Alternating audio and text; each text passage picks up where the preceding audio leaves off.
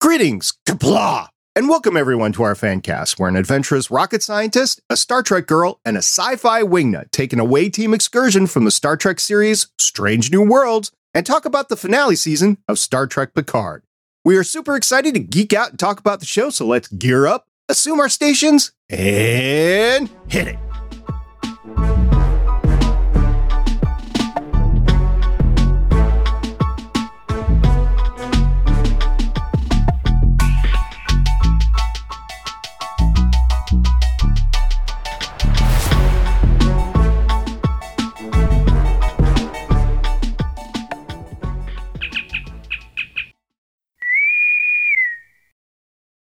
Hello, I'm playing the part of Boothby on this episode of Strange New World Fancast. My name is SP.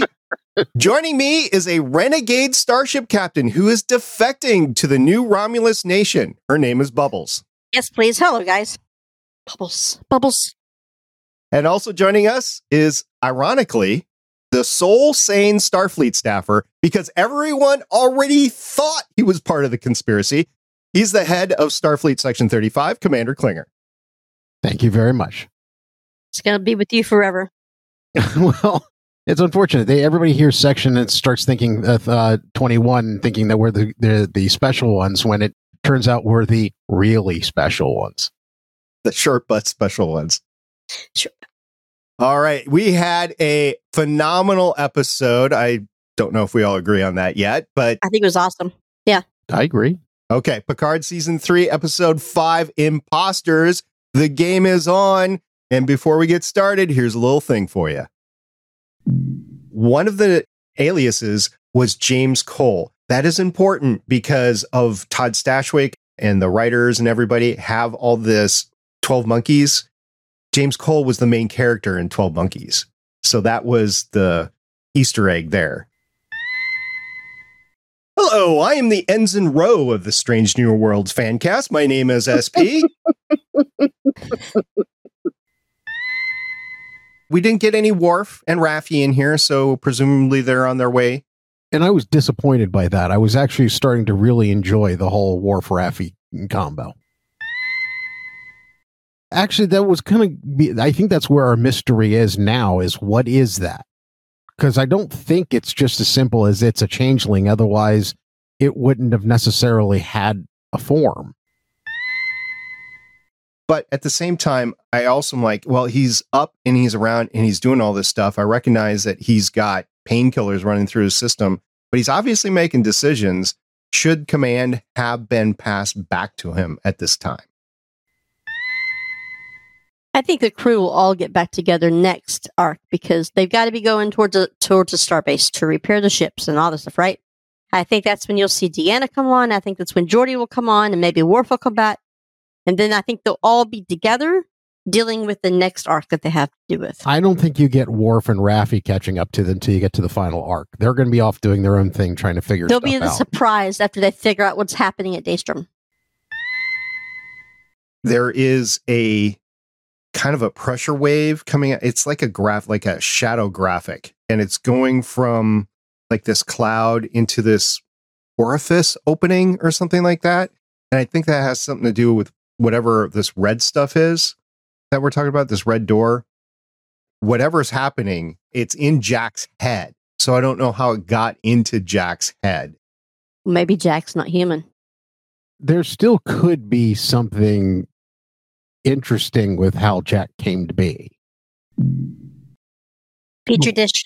Well, I, I think we've, we've definitely got a point where we can make a very, very good educated guess as to who and what Jack is and who and what's looking for him. I'm excited to talk about it. This episode was directed by Dan Liu, who has 12 directing credits starting in 2015, including two episodes of Fear the Walking Dead, three episodes of The Walking Dead, one episode of Kung Fu, one episode of Strange New Worlds. Do you guys want to guess which one? No. Uh, I can't. I haven't watched it in a while. Season one, episode four, Memento Mori was the Gorn That's a good one. episodes. That was a good one. ooh, Star Trek bingo. Two episodes for All Mankind and two episodes of Picard, this episode and the next one. So we're going to have pairs of directors, I guess, for the rest of the season. It was written by Cindy Appel, who has one writing credit for Desperate Housewives, four of MacGyver, and five episodes of Picard. Season two, episodes five, six, and eight Fly Me to the Moon, Two of One, and Mercy. And then 17 Seconds, which we talked about a couple weeks ago, and Imposter this episode. From Desperate Housewives to Picard. That's an interesting one. There's, I believe, a few more shows, but those are the notable ones that I was able to pull.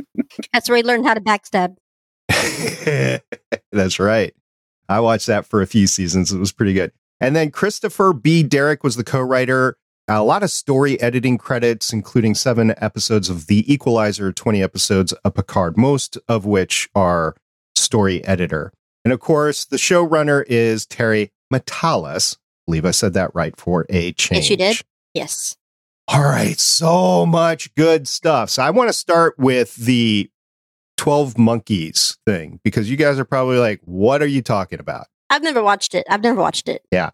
Kirk Acevedo was a main character on 12 Monkeys. And for those of you that don't know Kirk, he is a long-standing actor in genre. He was an actor in Band of Brothers, that notable HBO series. He was in 12 Monkeys, Arrow, Fringe. He has total of 55 acting credits in various shows and stuff. And he played Krinn, the Vulcan gangsta. So that is your 12 Monkeys combination there. I have seen him in Fringe. That, that's where that's where it's it's been a long time since I've seen that. I have to admit, I really enjoyed the idea of a Vulcan gangster who had logicked himself into believing that criminality was logical. I just thought the fact that he had wrapped his brain around that was quite interesting. Well, you know, red no red tape, no BS, just very logical. Black and white. And he was preparing for Worf and Raffi, who prepared for him, who he prepared for them, and they prepared for him back and forth, back and Back forth. and forth. Yeah, that was pretty fun. Didn't expect to have Worf actually get stabbed. That was. I was like, no way, no way, no. Oh my god. Oh no. Okay, okay. Well, I mean, even after he got stabbed, you had to kind of go with the, oh, he's faking. Right. You knew they weren't just going to bring Michael Dorn in to get killed by Raffi without everybody you know, else around. no one's going to bring one of the main old characters back just to have you for two episodes, two or so episodes. Ensign Ro. she was a main character, but she was amazing.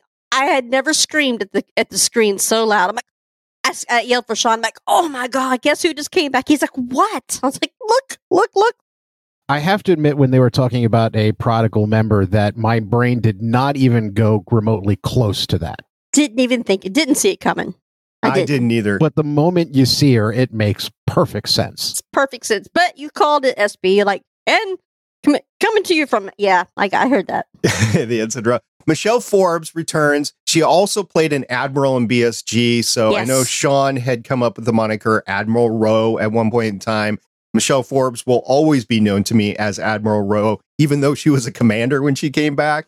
And I just enjoyed the whole thing. She left TNG. There's a whole story behind it. She left TNG to pursue other bigger things, which she in fact did. She did. So you can't default her. I thought she was great in BSG. Yeah, but it was great to have her back here. It was awesome. I didn't see it coming at all. I wish I I wish I would have because she was Picard's prodigal. Yeah, she was the one that he was so proud of and then so disappointed by. And I'm glad they're taking the time to tie off some of these stories from TNG because this is it. This is the last time we're going to get this crew. This is the last time we're probably going to get Picard. So you got to tie off stuff like this, some major stories like this. Got to do it.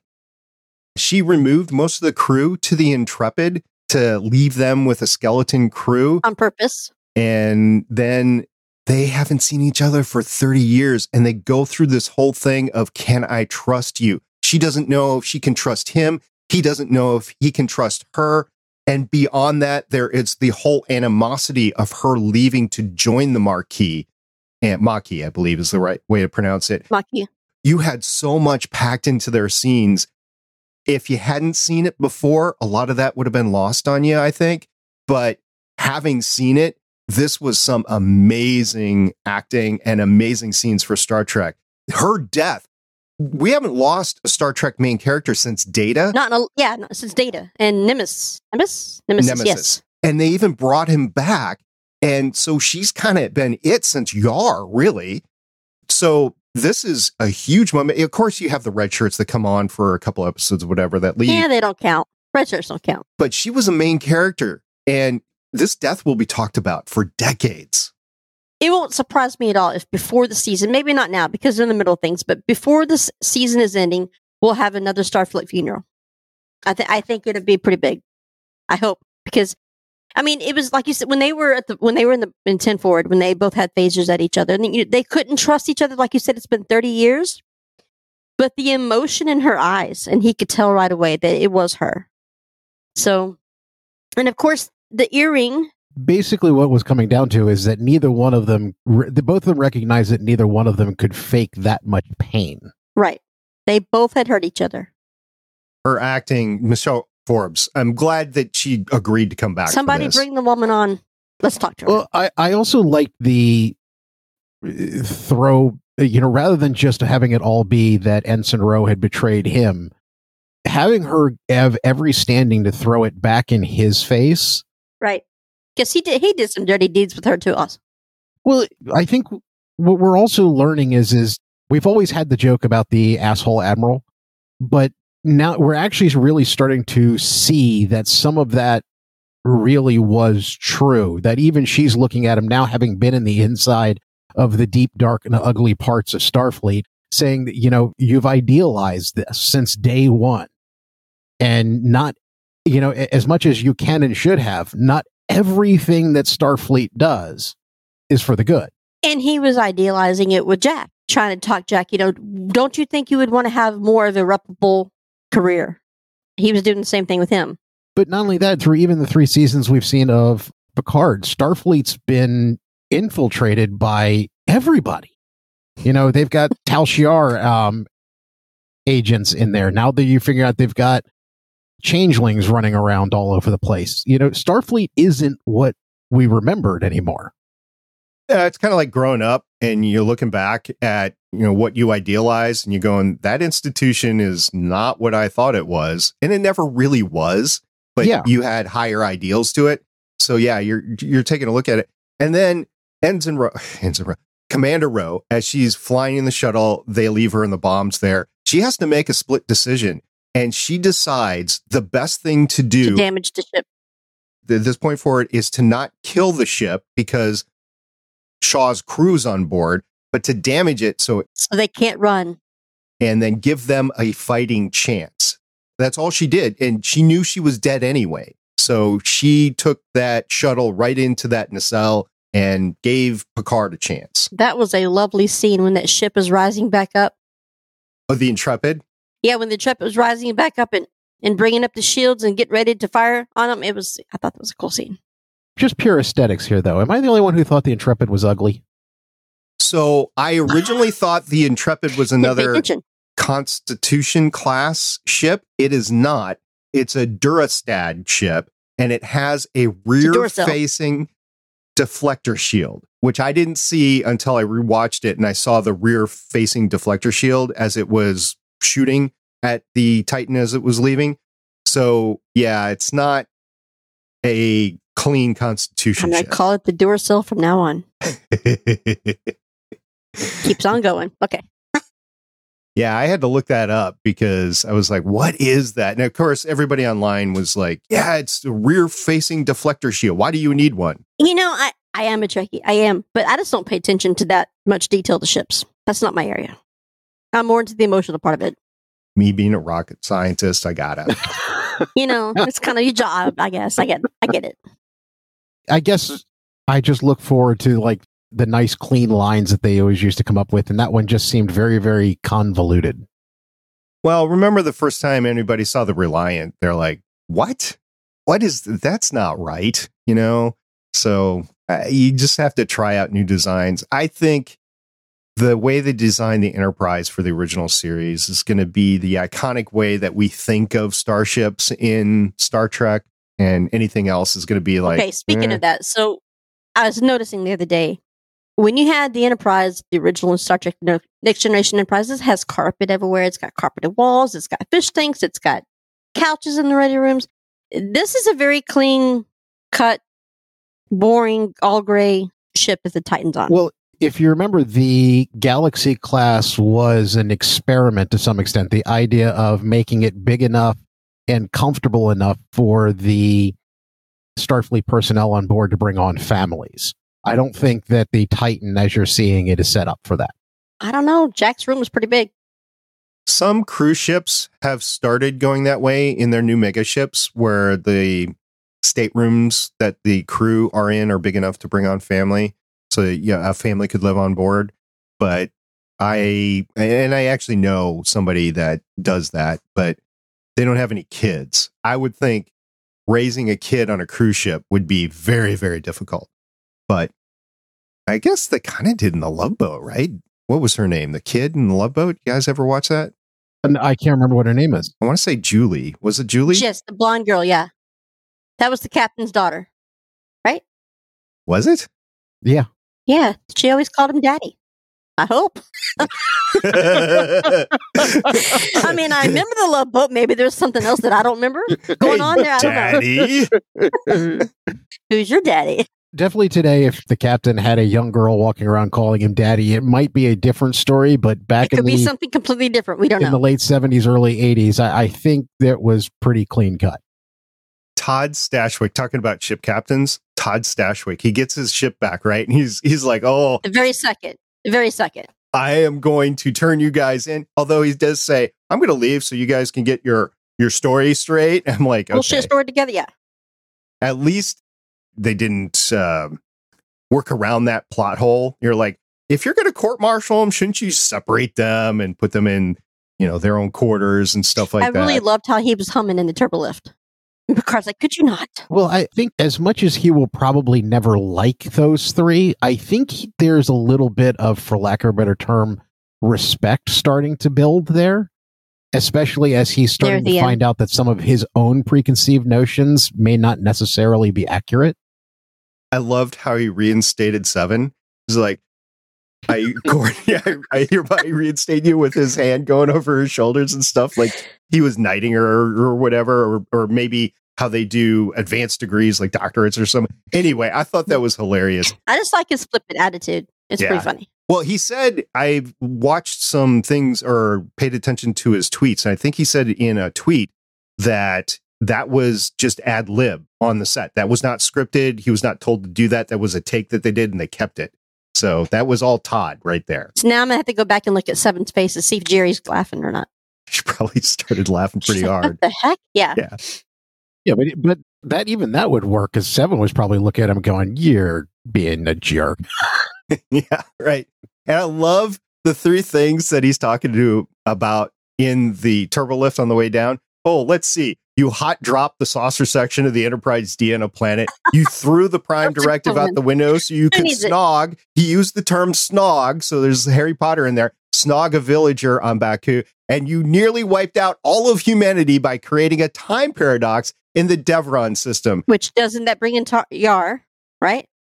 No, that's a callback to the uh, last two episodes of TNG Oh, altogether. yeah, near the all good things. All good things. all good things insurrection which i love it i know people have issues with insurrection i love insurrection and i believe it's genesis with the enterprise being hot dropped is that right yes, yes, not genesis but generations yes. so i loved how he was Something that starts with Jen. He was just throwing those in there and then i've also watched some things with todd he is a fanboy at heart i don't think you guys if you have never paid attention to him and i have never paid attention to him fanboy too? of all like the sci-fi stuff and everything. So he's like a six-year-old oh fanboying about this. Those are things that were probably written in the script, but he was probably reading them going, Oh, I get to talk about this. This is great. He did tell a story about being in a store at one point with his co-star Ewan McGregor, who played, you know, Obi-Wan Mhm. Kenobi. Obi, yeah. And in the store, they ran into Katee Sackhoff, or they saw Katee Sackhoff, and Todd's like, he's fanboying out to the point was, I, I can't talk to her. We need to leave. So they never actually met each other there. And it's kind of funny. So he had Obi-Wan with him and he's got Bo-Katan, you know, across the store. Well, being a fangirl myself, I can completely understand how you lose your capability of speaking to them, like I did with Jamie. you, you remember that story? Yeah, I remember that story. At least she didn't fan girl out with anybody that we had on Voices of Defiance. Both you and Sean were both conversant the whole time. No, we didn't really. I, well, we didn't ever get Jamie, so you never know. I could have. I could have completely. Well, actually, I would have been pretty mute. Actually, Probably just just had Shannon in the background going. uh, yeah, I'd have been pretty mute if it was Jamie. I wish we could have got Julie Benz, but we got the girlfriend, Christy. We got Christy, and then we got Jamie's son on it. So I mean, we had a lot of cool people. Yeah, we did. I mean, do you really? Do you think we could get Patrick Stewart? I'd be happy to get in. Can we get Jeri Ryan? That'd be amazing. I don't know. It depends on if they have another show or not. You know, Todd, there's a big petition out there right now to have another have a follow-on show with Todd and Well, we know Ro's dead, so let's get her. Michelle Forbes. Yeah, There's nothing else pressing she's doing on the Star Trek at the moment. We talked about it last episode. I actually, at this point, just watching the interaction, I would watch a show based on the Titan with him as captain and Seven as first officer. The interaction between those two, I think, would make a good show. With who as captain? Todd Stashwick, Shaw. Yes. Yes. Well, that's how it was until Riker and Picard came aboard. So I mean, you never got to see their interaction other than they Well, each other. but getting them to a point where they have respect for one another but don't like each other. That would be an interesting dynamic to watch them I go think they're a ways away. Well, no, no, they don't like each other, but they definitely have figured out how to have at least some respect for one another. So once again, watching them have to work together under those circumstances, continue uh, going moving forward, would be an interesting show to watch. I think at the end, Riker did have respect for Jellico at the end after they went through everything. I think at the very end, Riker had at least, res- he didn't want to work with him, but at least he had respect for him. Never liked that episode. I'd skip right past that one. You also, but you're also put into the position that I mean, and, and all of us who are adults have been there before, where you have a new boss, manager, who whatever comes in, who does things differently than you've been doing them for years. They come in and change on purpose. and it's suddenly it, it- but it's and at some point you kind of have to figure out how to click Well, yeah, I don't, I think Picard's had that a few times and he's just been so diplomatic that he's been able to work through it. but and that was the point with jellico jellico's not diplomatic not in the No. least He's like, this is the way. Nor does he have people skills. which is why he preferred data as his first officer Well, Picard can think he can talk his way out of anything. And I think that's what the Picard that we're getting right now. As a matter of fact, they were talking about getting court martialed and, and he was like, I'm talking to Jack. yeah, I will talk to anybody and I will be able to persuade people. I'm like, doesn't always work that way, Jean Luc. And I think he's a little disillusioned. I think they need to take action. Maybe just didn't put two and two together at that point. was this his han solo moment i always talk my way out of all everything I don't think he's going to talk his way out of this one, but I think it's cool that he's trying to take the heat from Seven and Riker. But okay, speaking of Jack, do either one of you think that all the whispers that he is hearing sound like Beverly? Matter of fact, in closed captioning, does say Beverly a couple of times. Did it? I didn't see it. I don't watch in closed caption, but I said, Jack, come home. I think he's hearing his mom, but why? well i've got a pretty good educated guess i don't know if you two will agree with me on who jack is and whether it's beverly's voice or not who he's hearing and what he's seeing I did listen and I saw the closed captioning. They are titling when Beverly talks, but it's not all Beverly. There's another voice there. And, and Jake, what's your theory? there? Yeah, there's another whisper there. Well, let's put it this way. We have seen throughout the series of Picard somebody who suddenly, when put in danger of that nature, manages to click and suddenly be able to fight better than anybody. And that was the synthetics in season one. I personally think he's a synthetic. I think what he's hearing is the same thing that Soji was hearing in season one. Like he hears the Borg. I think what we're coming back to is the idea of the synthetic overlords living in the portal in space are reaching out to him. Now, I think who's looking for him is Lore. that jive. because of the fact that he's actually a Soongian synthetic. So do you think? Okay, so when you're okay, the voices he's hearing, do you think it has like anything like when Picard was hearing the Borg whisper to him? No, if you if you, that's why I went back and started, you know, fast forwarding through season one. Soji was was being directed towards being what they called the destroyer, the person who is going to bring the uber powerful tentacled synthetics in the portal over for the mass genocide of the world. I think that, and, and not only that, but she was being directed towards the door, which was that portal. So I'm thinking that That makes sense. somewhere along the line that that's connected. Do I know like what all the have I flushed out what all the details are yet? Um, no, but I think that's connected. Why are the changelings involved? That I have no. Data. I think they're connected to lore. I think what we're going to find out is is that somewhere along the line, lore is what's the driving force behind all of this. I think lore is going to be our big baddie. Krinn did say the enemies of the Federation. And I would say if the changeling, if there was a faction of the changelings or the Dominion that was against what had happened, I could see them teaming up with Lore, who's an enemy of the Federation. But then you also throw in the fact that lore may have motives that have nothing to do with the quote unquote enemies of the Federation. He may have simply brought all of this together in order to accomplish whatever he wants, knowing that each one of these pieces has a bone to pick. well, that that he has a vendetta against each one, each one of the crew members from the original TNG. So he's bringing them all together, and, and he's setting it up. He's like, okay, well, I can help you. Let me get them together. Those violent dreams that Jack are having are freaky. Like when he was in the transporter room, he had one and then we got out of it. And then he had another one. You thought you were safe and it, he was having another one. It was like, holy crap. And then he turned around and left to hide again somewhere in the ship. But he got found out in the hallway. He needs to learn to like hide and stay in place. Yeah, that uniform didn't help him hide plain sight at all. But th- I mean, what about at the end where, where she's when Beverly's asking him, "How'd you know they're all changelings?" Like, I didn't. So you're killing people for the hell of it. Well, as I said, I think he's got very similar to the way that, and I can't remember what the other what the twins' name was, but Soji and uh, her sister Dashi? basically had yes, What both had triggers in their head, Dodge. It was Dodge. Dodge. It wasn't Dodge. but both of them had triggers in their head that if they were approached and really came to a point where their life was in danger, that would they would them off. snap and go off into self defense mode, which is almost exactly what he Okay, did. so like she did in her apartment with her boyfriend. exactly. Gotcha, gotcha. Okay, you know what? I like this plan. I can see it. so I, I think we've made it pretty obvious that he is synthetic in some fashion. That he's a synthetic in some fashion or form. How or told why you he the petri got dish. there? I told you.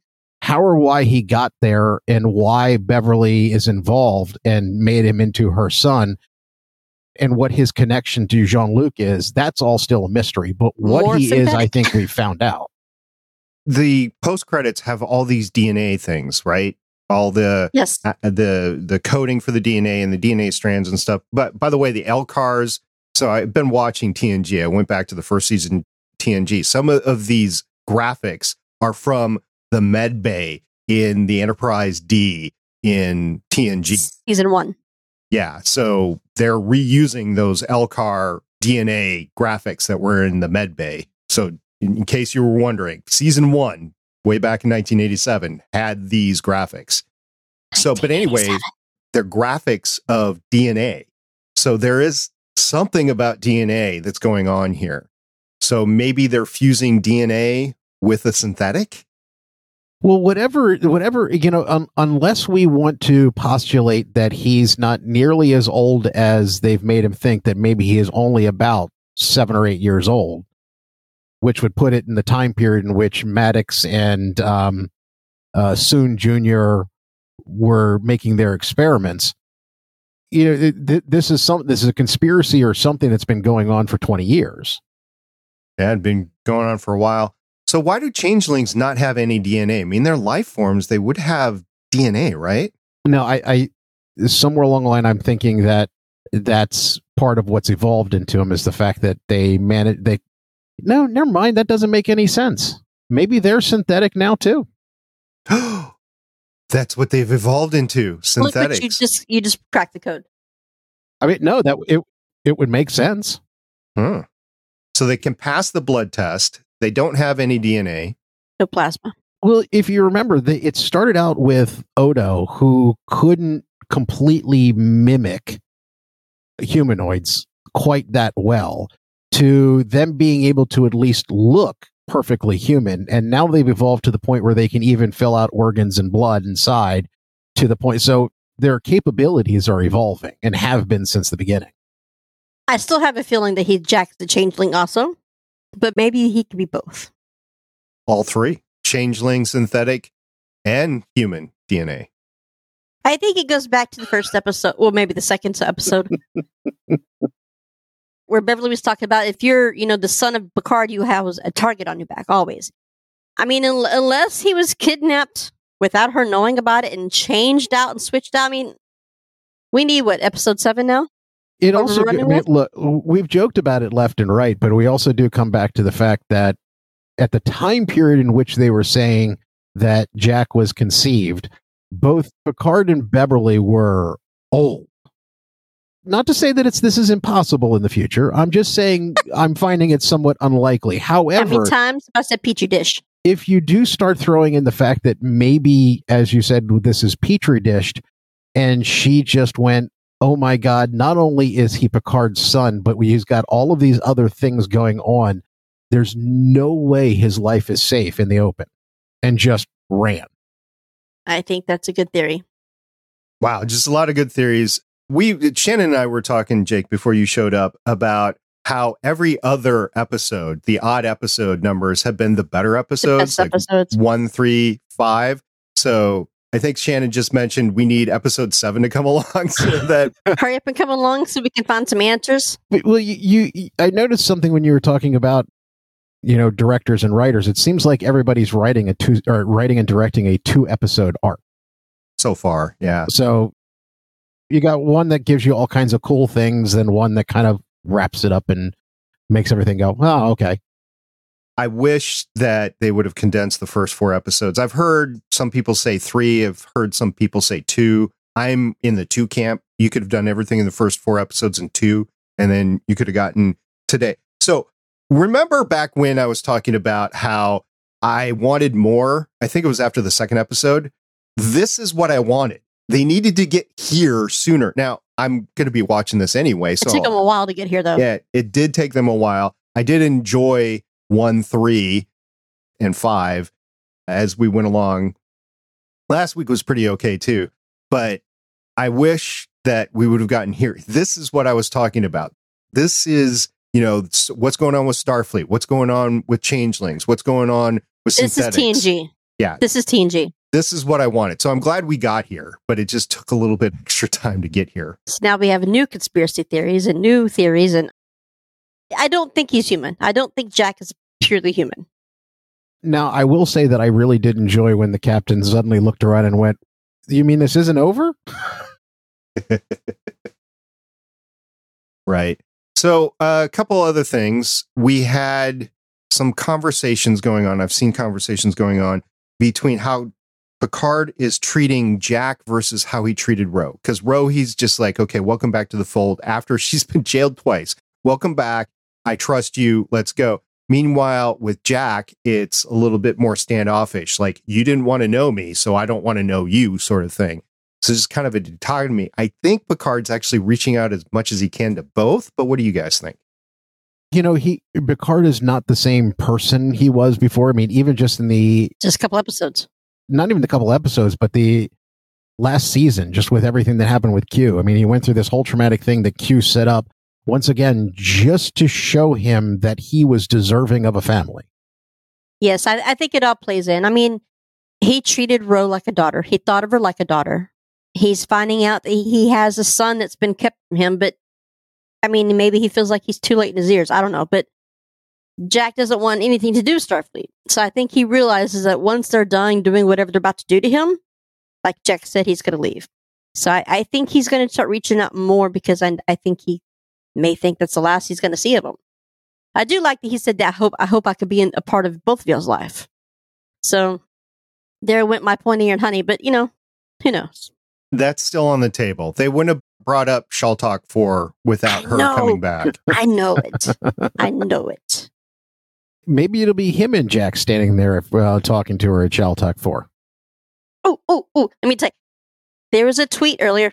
St- SP, I was talking about this earlier. There was a tweet by a feller, a feller, I can't even speak at the moment. Feller, Feller, feller, I'm redneck right at the moment. You're a Texas girl, aren't you? I am. It showed through. Jester underscore N E N E. Nini, I think is what it is, right? She is a fellow podcaster. She does the uh, Crusher Convo podcast. I've listened to a couple of them, but not all of them. But she said the funniest thing, and it made me chuckle for the longest time. You're never going to be able to hear it back now. PB and J. Did y'all see that, Jake? Did you see that tweet? PB and J. I did not, but you told me about it and it's perfect.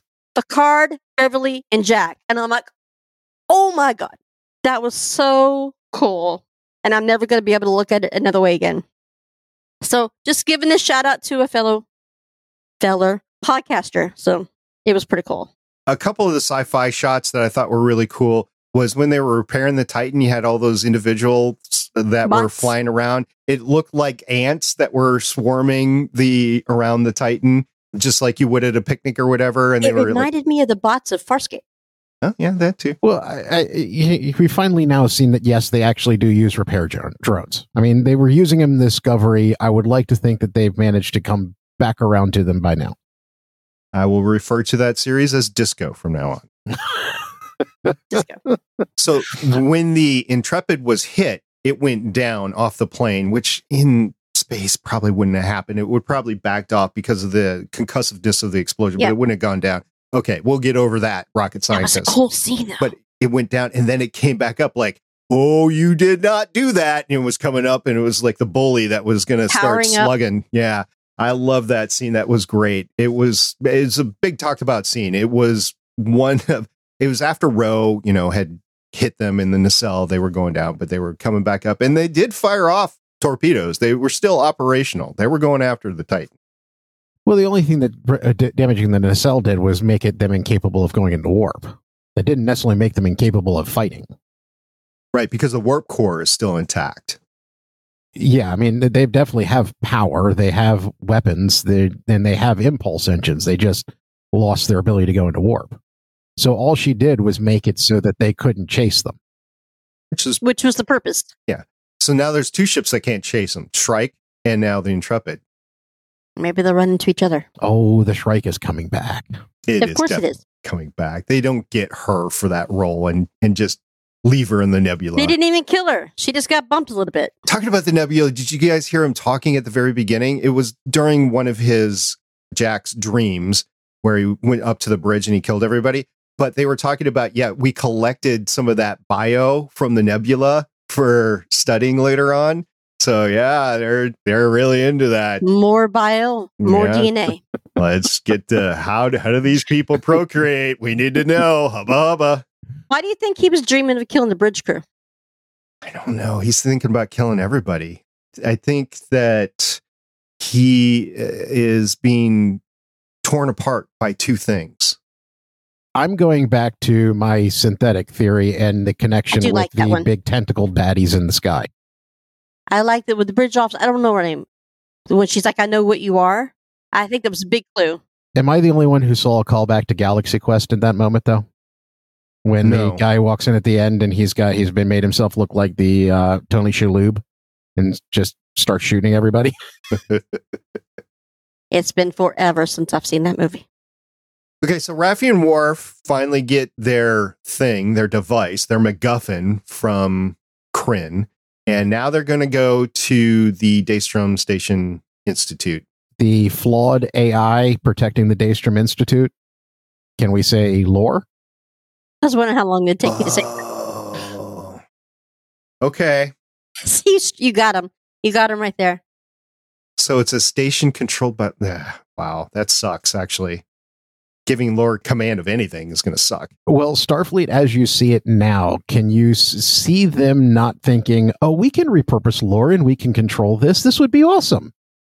What if we've been thinking too much about lore? What if lore is is simply the AI and that's all we're going to get here? Well, actually, I just thought of something else an, an actual true artificial intelligence that we know is coming that we haven't seen yet. Moriarty.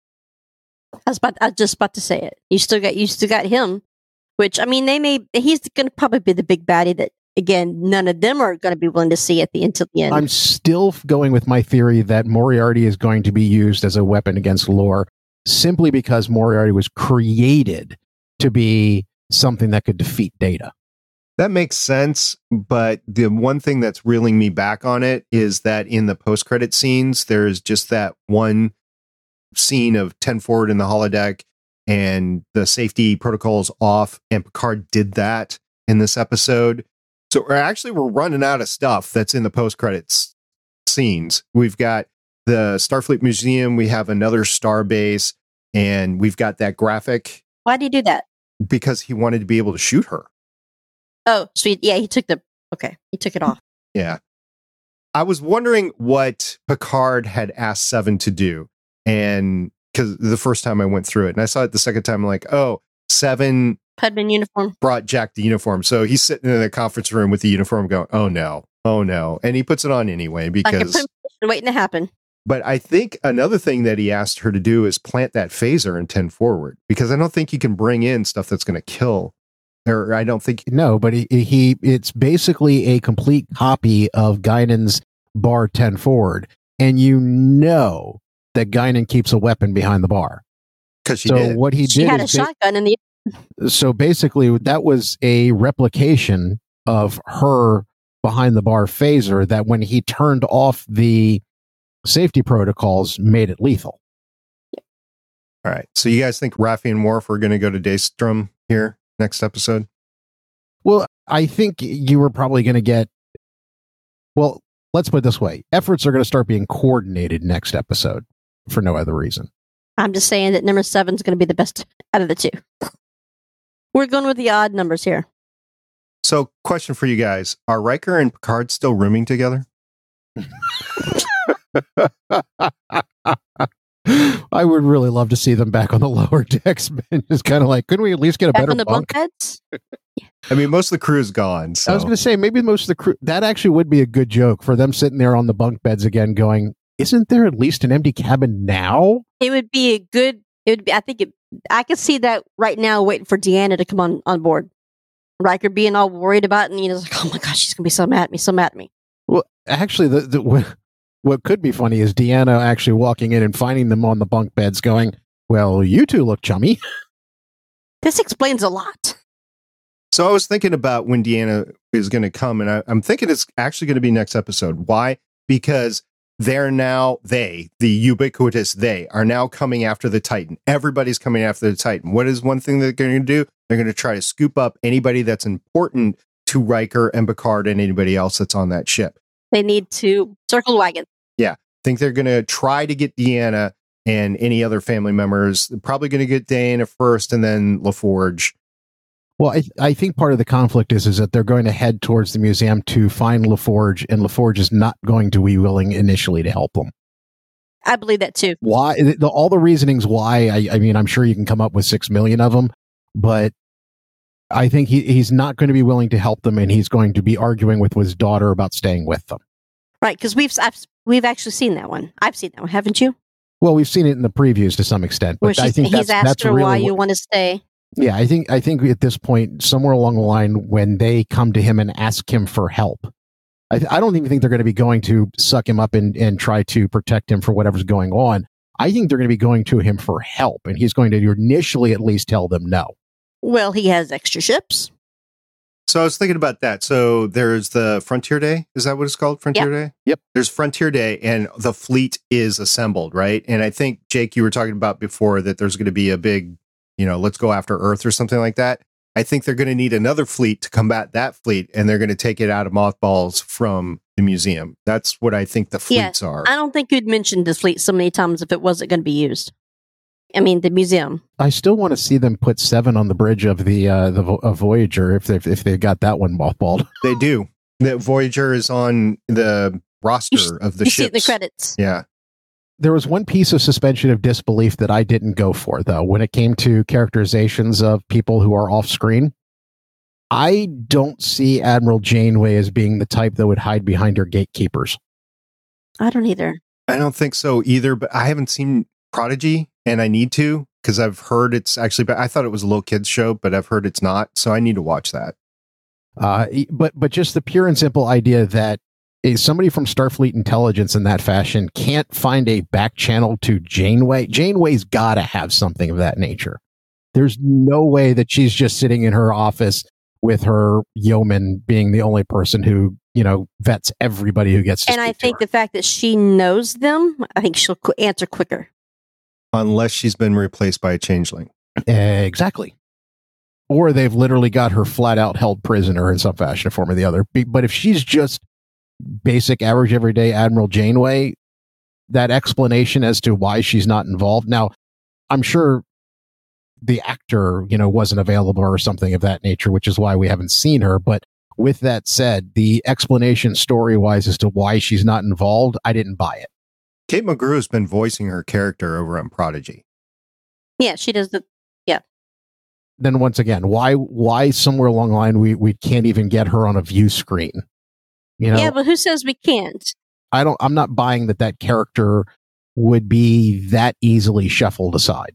I think that they mention characters for a reason, and I think when they do a name drop like that, I mean, they didn't mention Jellico, right? So uh, they name dropped her. Yeah, but nobody likes Jellico. they at least know, like, and respect her. Which means he wouldn't be compromised, right? Yeah. And there's Harry Kim as well. I mean, there's a lot of characters that are out there that I don't know if we're going to see him or not. I really would like to see Wil Wheaton on the screen. I know he's doing the Ready Room, so I have no idea if he's like doing it under the guise of, yeah, I appear in another scene or if they just put him aside at the end of Picard season two. I don't know. I want to see him. I sincerely doubt we'll see him, considering the fact that the actor is often a stoned haze somewhere along the line. But I think, considering the fact that they're going up against changelings, I would love to see Sisko come back. I Now, yes, that would be good. I wasn't a big DS9, but wasn't he involved in all of that, right? The Dominion War? He was, but if you've ever seen the actor interviewed since then, he is so off his rocker on mushrooms and weed that, or at least let's put it this way, that was several years ago, but he's gone. He actually became his character actually became part of the prophets at the end of that whole thing, right? So he became yeah, one? but they did. I think somewhere along the line that they've in some sort of canon that he has come back at some point. I don't remember where that came from, but I think I remember him having become back at some point. It'd be nice to see Kira again, but I don't know if uh, Nana Visitor, I believe, is her name. I don't know if she's available now or not. But those people were front and center in the Dominion War. They're the ones who came up with all the protocols for finding, hunting, and, and clearing out changelings. So it would be interesting to see one of them come back. Well, I mean, the only person you do have who is involved in that completely Worf. is Worf. So even if they give like a callback in some fashion or form, I know they've given a slight callback to Odo, but somewhere along the line, just his I'd love to see more of that come back. Just in the idea of, uh, hey, we need people who are used to fighting changelings. There was a callback to Morn because he was on the list of associated Yes. villains that it was not stated. You'd have to actually see it on the screen. And oh, by the way, the other 12 Monkeys callback or whatever Easter egg is Sneed was played by the co star of 12 Monkeys, Aaron Stanford. He was the the? James, he was, yeah, he was James Cole. He was the co star on 12 Monkeys. So it's kind of funny. there's a lot of 12 Monkeys. Matter of fact, if you look in Wiki Alpha, Memory Alpha, they show a whole list of people that are associated between 12 Monkeys and Star Trek. So yeah, now it just gets bigger and bigger with this series. And I was wondering why, at some point, why we weren't getting a callback to Quark in any fashion, form, or the other. Then I remembered from Lower Decks, Quark has in fact gone semi-respectable, opening up a chain of Quark's restaurants in just about every starbase. Well, he wouldn't be down in, down there, would he? No, Quark's parting it up with the Grand Nagus somewhere along the line. Wouldn't be seen anywhere on Metalis. Yeah, but his nephew should be in Starfleet by now, right? True. Well, no, his nephew which should actually be an officer by now. He was in Starfleet by the end of DS9. He was just, I mean, he was an ensign by the time it was right. He should done. be in command somewhere, like a commander or lieutenant commander or something like that by now. So many questions, so many things. It would be funny to see the like the one Ferengi captain captaining Starfleet ship. That's something you definitely would expect to see, right? Man, the Ferengi have come so far since the first season of TNG. You have to admit that it was somewhere along the line. If you sudden, you know, the view screen opens up with the communicator and everybody just stands up and goes, Nog? what if it was the same Ferengi that Crusher had to like play with his ears with? Not, oh God! Oh yeah, that's you. Sorry. Another funny moment from this episode is when they bring in Ensign LaForge to identify the body and that it is not indeed her. And then she, she doesn't even respond. She just throws up. and, and Beverly's response was, I'll take she it as yes. no. And then afterwards, she comes back up. So she obviously steps through the throw up again to view the body later. I was, if you watch her positioning, it's like you must have stepped in it. Well, no, I mean they probably probably got like they, there's probably some sort of medical evaporator of bodily fluids in uh, sick bay somewhere along the line. Medical bot. With that said, the fact that both doctors, not even Beverly, but both doctors just kind of looked at her, shrugged, and went back to business. Isn't it funny? Don't you find it funny how the, the the Trill doctor that's she's like the main doctor here, but she just quietly stepped aside, let Beverly take over everything. I mean, I know Beverly was the, the chief medical officer on, you know, for Starfleet, but still, that's her ship. Dr. Ohk and Captain Shaw, when Beverly asked, Can we have a second? They just moved aside. I'm like, Really? I would not see the She's commander. taking over. Yeah. Well, not only that, but there is a couple of unbelievable moments, and that was an unbelievable moment of like, can we just have a second? And they just leave like the first unbelievable moment that I saw was when Shaw was brought in for surgery and she just kind of like swiftly moved the doctor over. St- step aside. Let me get in here, right? Crusher would have never let that happen in her on her sick bay on the Enterprise. Never.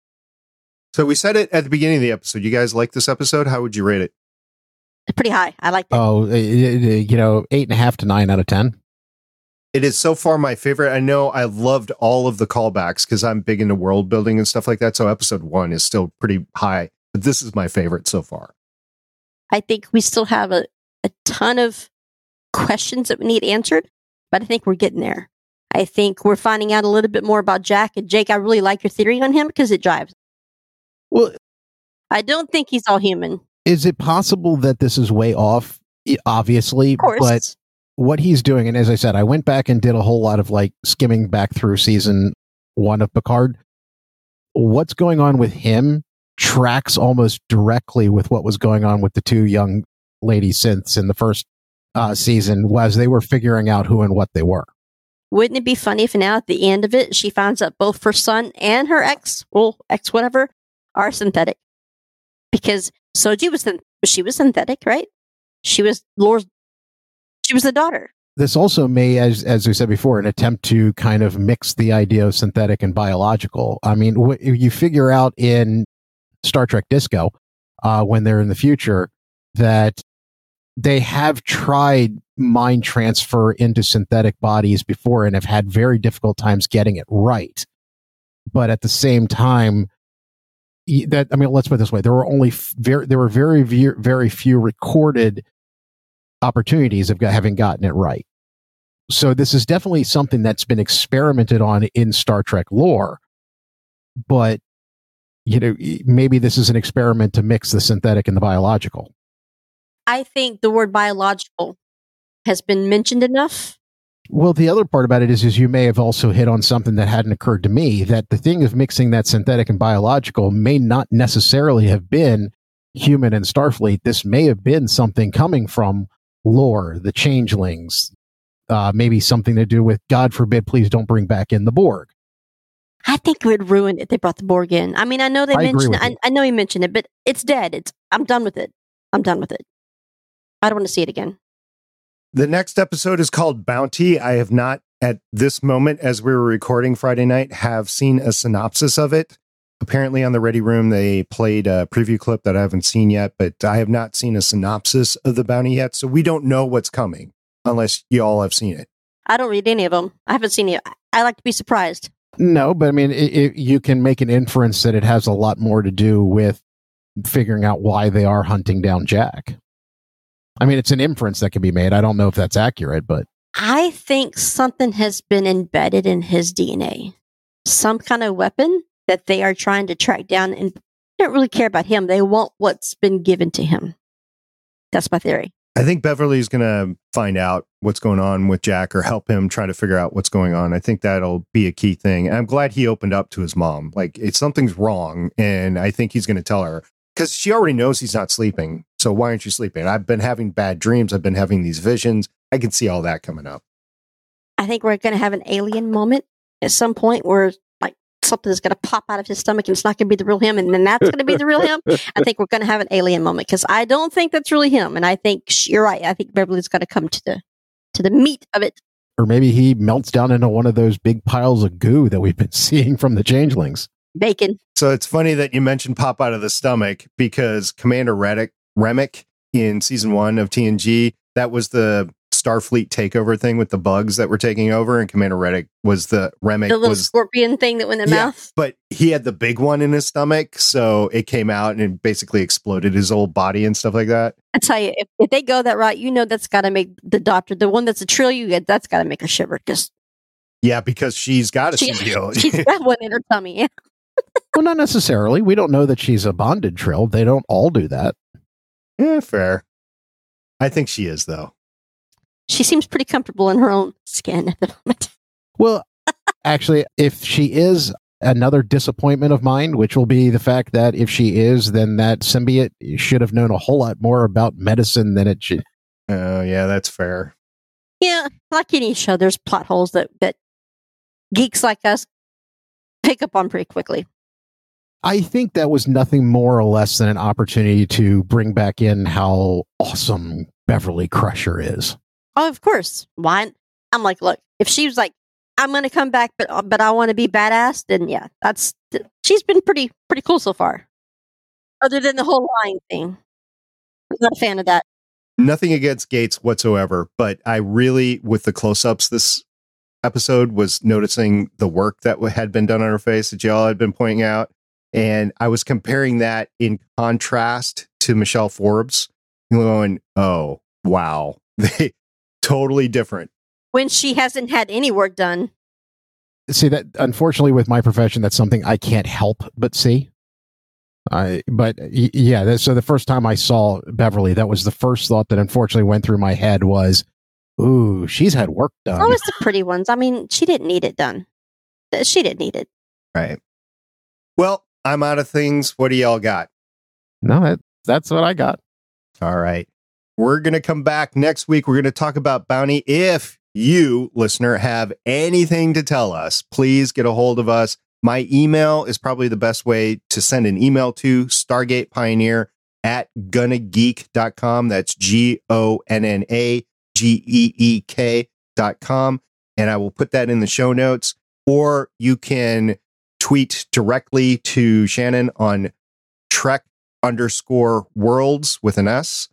And those are the two best ways to get a hold of us. You can come to my Discord server as well, gonnageek.com slash Discord and join the conversation there. There's been a lot of conversation in the spoiler channels there. Nobody wants to spoil anybody. That's the good thing is that people are not wanting to spoil this for anybody else because it's so good. And this is the this end. episode was amazing. Well, they've done an excellent job this uh, this uh, season of setting up a one hell of a mystery.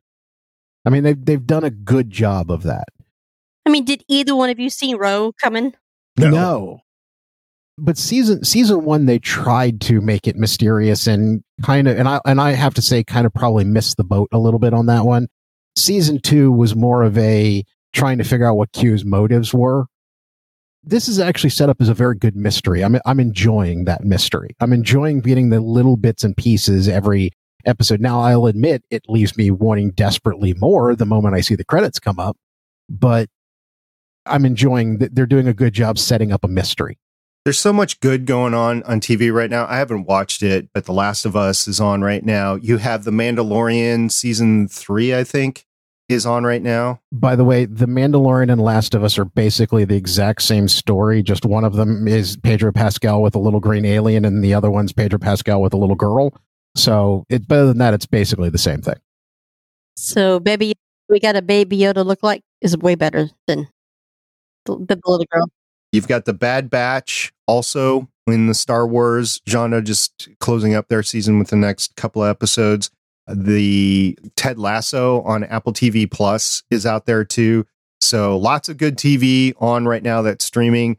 And I just can't wait to get it to it all because I haven't seen everything. And I Somebody sent to. a message on Trek World uh, the other day. By one of my friends, she's like, "Oh my god, she did not like the, the Mandalorian episode that came on, right?" And I didn't watch it, but I only watched the last couple minutes with with Katee Sackhoff on it. But she's like, "I'm so happy that you know coming off of this episode that sucked, and then I found an episode of Picard that was awesome." So I'm like, "Yeah, Star Trek's better."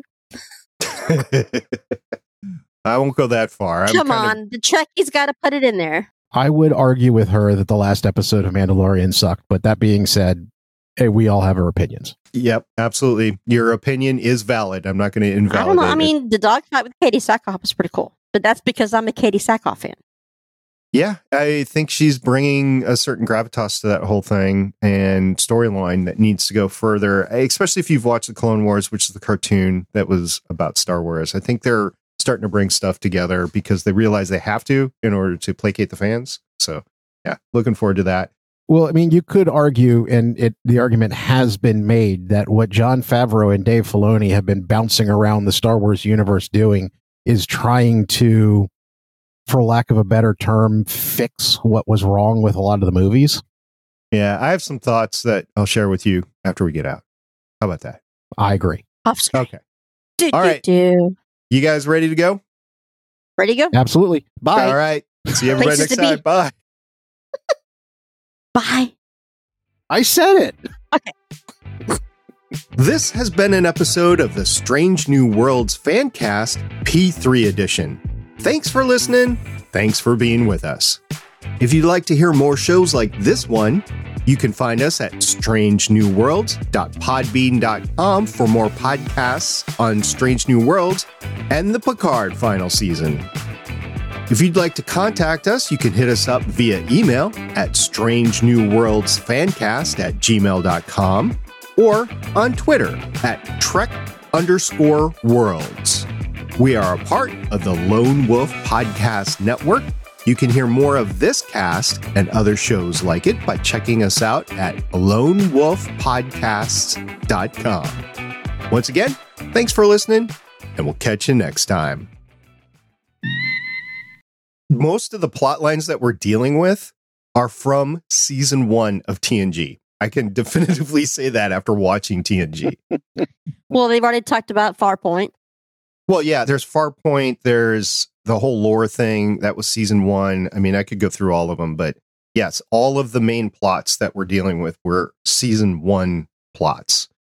Eh, matter of fact, if you th- if you look at Picard season one, there's nothing in season two that was connected to season one. No, but that was that was a separate season. It was a standalone season. It was a bad writing. I didn't like season one at all.